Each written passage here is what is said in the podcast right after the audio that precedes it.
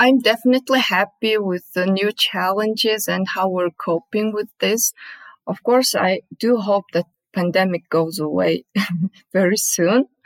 But uh, I think we are going to a new normal life, you know, where everything is not going to be the same as before. And a lot of people in Mongolia are starting to understand that uh, we need to use more technology and to be more connected you know using online platforms and this is one of the things i'm grateful to uh, this pandemic experience Hello, TEDx organizers, and welcome to Solving for X. I'm this episode's host, Caroline Burke, Director of Community Engagement and Learning for TEDx. In this episode, I'm talking with Tuya Bat. Tuya is the lead organizer of TEDx Ulaanbaatar, the capital city of Mongolia. Today, Tuya is going to share with us how she feels TEDx organizers can adapt in the face of great uncertainty. Her team ran a major hybrid event just a few months ago that was 120 times the size of their normal in person event. This broadened not only the reach of TEDx Ulaanbaatar, but it also broadened the team's perspective on just what their event can become in the future. Tuya tells the story of this pivot beautifully and, along that journey, just where her team's joy comes from. So let's begin. Good evening, Tuya. Good evening. Thank you so much for having me. It is an honor to have you here. Thank you for making the time to talk to us today.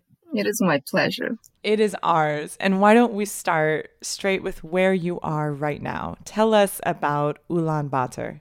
So Ulaanbaatar is the capital city of Mongolia. It is the biggest city and it is also the cultural educational center in Mongolia. It is an honor to be part of this city. We have a lot of young people from 18 to 35 years old, and we are proud that TEDx Ulaanbaatar has become one of the most famous youth events across Mongolia. It is being watched from all over Mongolia now. It's extraordinary the role that TEDx Ulaanbaatar has in your community. And I, I also know today is a special day for you, right? Mm, yeah, today is the Lunar New Year. Uh, it marks the beginning of spring and end of winter because uh, winter is usually very harsh in Mongolia.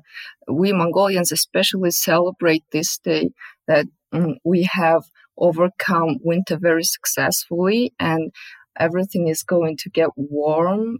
But because pandemic, we are spending this holiday at our homes while we usually visit our relatives and greet them.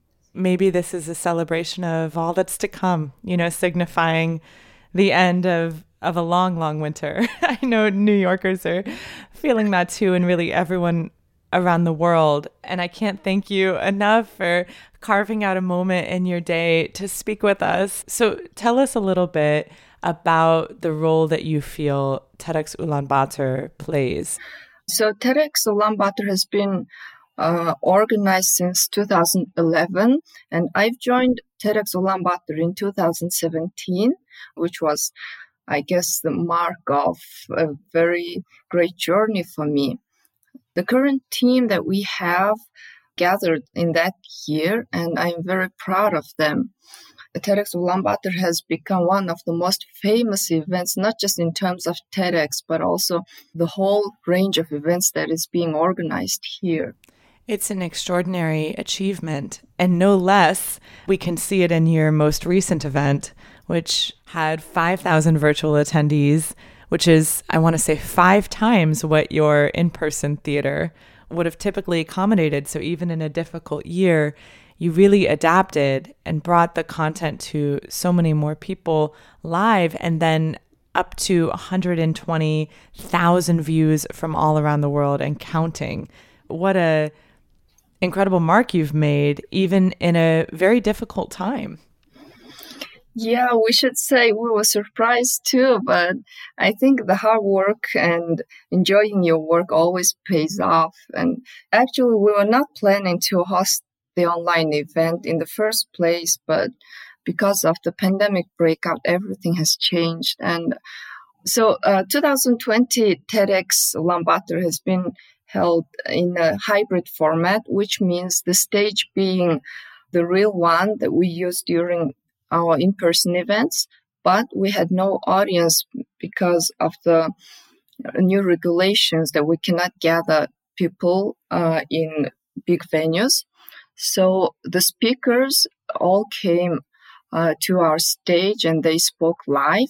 Although we could have recorded the talks prior to the event, but we wanted to make the experience very real. So all live events, just like the live concerts, always give a lot more. That's why we chose to host it live. But one of the things we were afraid is to make some technical mistakes. Uh, but of course. of course, yeah. But of course, we had to prepare very properly, so nothing uh, bad happened. And everything worked out, and we are really, really happy for that.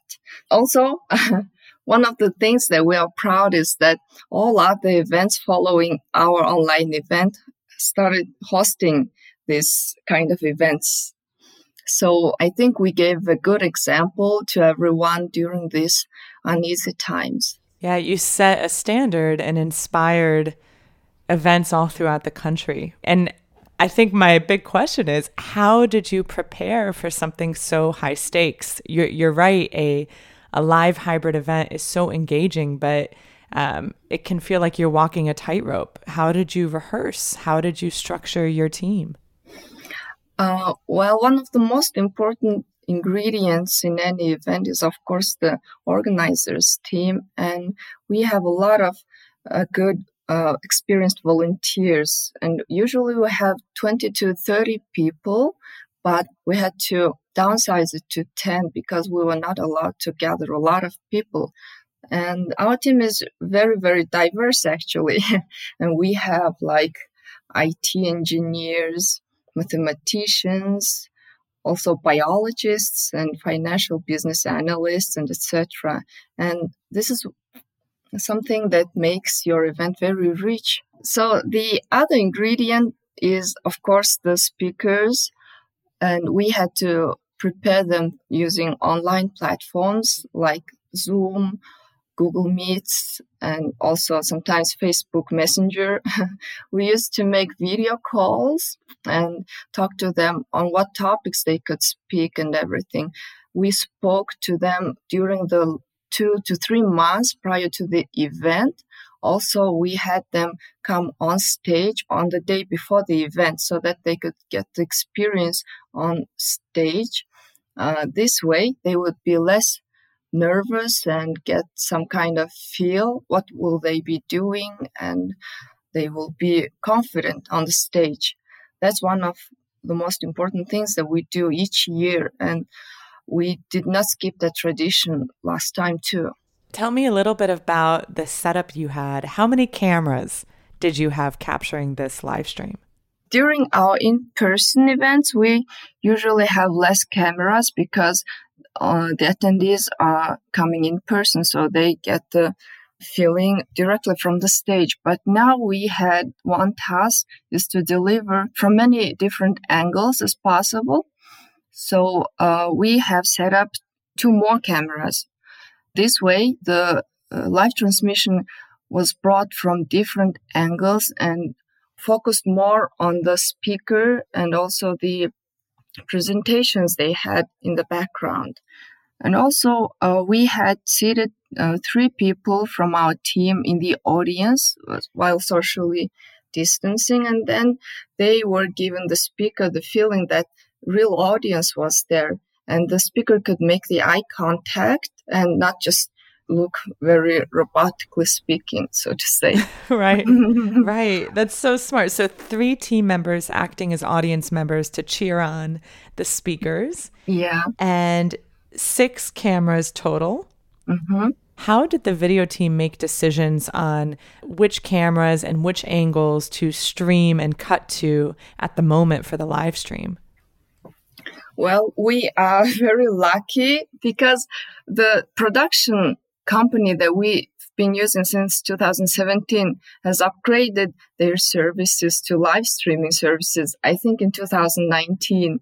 And we were very lucky to have them because they knew how TEDx format works and they did everything during live stream. And when they record the videos, all the editing is almost ready to finish. So the live streaming and also the video recording and uh, post production is everything included with them. And we trust them a lot. And the team is really, really great. And what is your backup plan when you're live streaming if something goes wrong? You know, if a speaker forgets something and needs to start over, or if the internet cuts out. Did any of those things happen? And what kind of backup plans do you have just in case? We had three areas that we were concerned. Yeah. One of them is electricity cutting out, but the venue had separate generators that were backing up such issues. So this is one backup plan. The other one is being the internet and the live streaming production team always brings their wireless internet that is really high speed. Otherwise, sometimes some venues do not have such good quality internet. Right. That's why we always ask them to bring extra gadgets. And the third one is speakers might get nervous or they forget some of the parts or even the presentation slides won't change and everything. Right. Uh, some speakers, they prefer to have the texts in front of them on the screens on the stage, but that is not visible to the audience. Just the speakers can see that. And some of right. them do not, but we always ask them if they need that. It's of course better if the speakers speak naturally. Otherwise, when there is a text, there's always a feeling that he or she is reading from somewhere. So we try not to do that. Right. And also in terms of the presentation slides, we always have one backup person who is very familiar with the slides and what the speaker is going to talk. And uh, she is always sitting in the recording room and listens to what the speaker is saying. And if the slides do not change, she is always helping as a backup person. So this is also one of the ingredients we always use, not just during online events. Right. So you have this incredibly specialized team. You're very prepared. You have three levels of backup plans. Um, what, one question I have is Had you always live streamed your events before 2020, or was this the first time that you did that? Well, this was our very, very first time. we were very nervous. And one of the reasons we did not use live streaming is because our audience uh, uh, purchase tickets and we wanted to right. respect the way that they are paying for the event and experiencing uh, the uh, getting some experience on this. So uh, we try to not uh, do a live transmission uh, and this was the first time we did it. Yeah.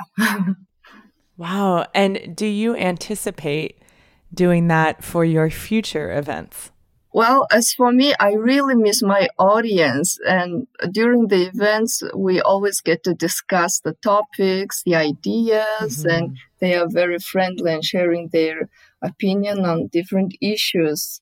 And Mongolia is also a very small country where, where you get to uh, meet all of your acquaintances on big events. So this is one of the privileges of hosting an in-person event we would love to have our traditional event, uh, but of course we are not changing the new format. Probably we will do both, maybe on different occasions. One time we will host an in-person event and then maybe do transmissions of uh, salon events, of smaller ones, probably. Oh, that's smart. Right. So this way you're reaching two different you know audiences and and really deepening your engagement at different levels. Meeting in person which is irreplaceable but then also being able to share your content across the country and maybe even across the world for those that can't be there live. Yeah that's right. Wow. So that's a big shift for you from from 2020 do you feel all in all with the shift Do you feel that your event is better off now having shifted into this new format?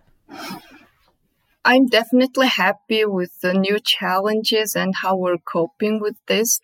Of course, I do hope that pandemic goes away very soon. Yeah.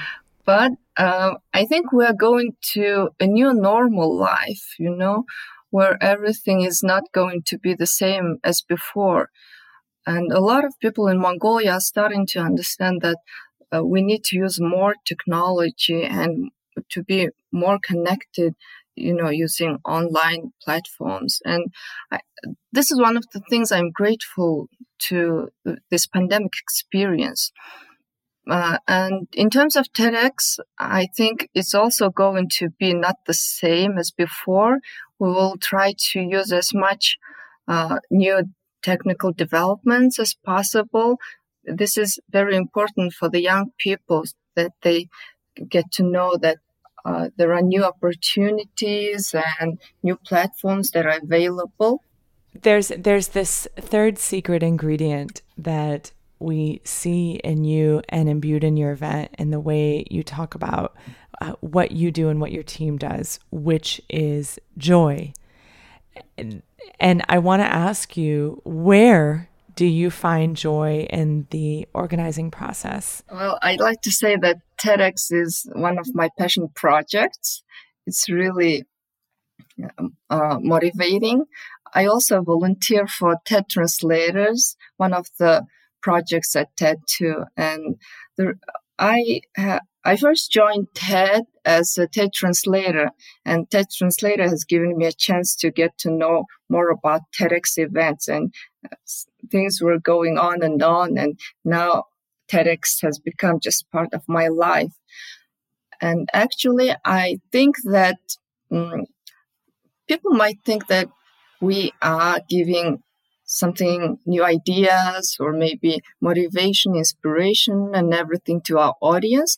But uh, in real life, our team, including me, we all get something from them and from organizing this TEDx event. So it's not really about just giving, but also receiving new ideas, new experiences. Uh, thanks to TEDx, we have met a lot of interesting people. Uh, I mean, the speakers and also people from our audience. And each time we meet new people, we learn at least something, one thing new. And this is one of the rewards I get. And I'm a financial analyst by profession, but organizing a TEDx event has been very rewarding for me. And you do not get that at my job, you know? And yeah. And I'm just really happy to be engaged in this. Uh, also, when people say that oh, your event was so good, it was so inspiring and everything. You, you kind of being uh, recognized for that. It's really, really um, making you happy. So probably that's why we keep doing this from year to year. Mm. Yeah, I, I was going to ask when, at what moment in the event organizing process do you think your team is the happiest? Oh, it's uh, definitely on the day. Because until the start you always feel very nervous and you're afraid if something goes wrong or you know how do you make people happy make the audience experience as good as possible and everything. But once the event starts it just goes with the flow because we did good preparation right? And usually our events are hosted from 9 o'clock until 6 p.m and at noon, you all feel very relaxed and you feel yeah. like everything's over. And of course, after the event, you get a lot of thank yous. That's when we most enjoy it.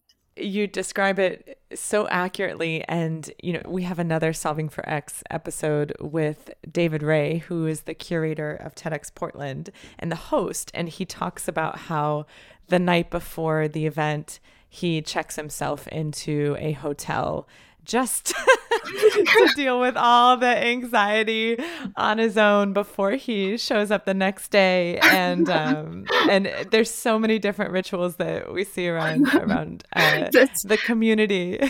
very interesting. I just um, remembered one thing. We have a team member on our team. He is in the production team, and he used to be very, very nervous the day before the event and he ate nothing starting from the evening before and until the event is over at 6 p.m. the next day he only drinks water and eats nothing because he's very he, he used to be very nervous and he was not willing to eat anything Uh, but during the recent two year event he was very experienced so doesn't feel that way anymore. oh, good. Okay. so small steps, small steps every year. Yeah.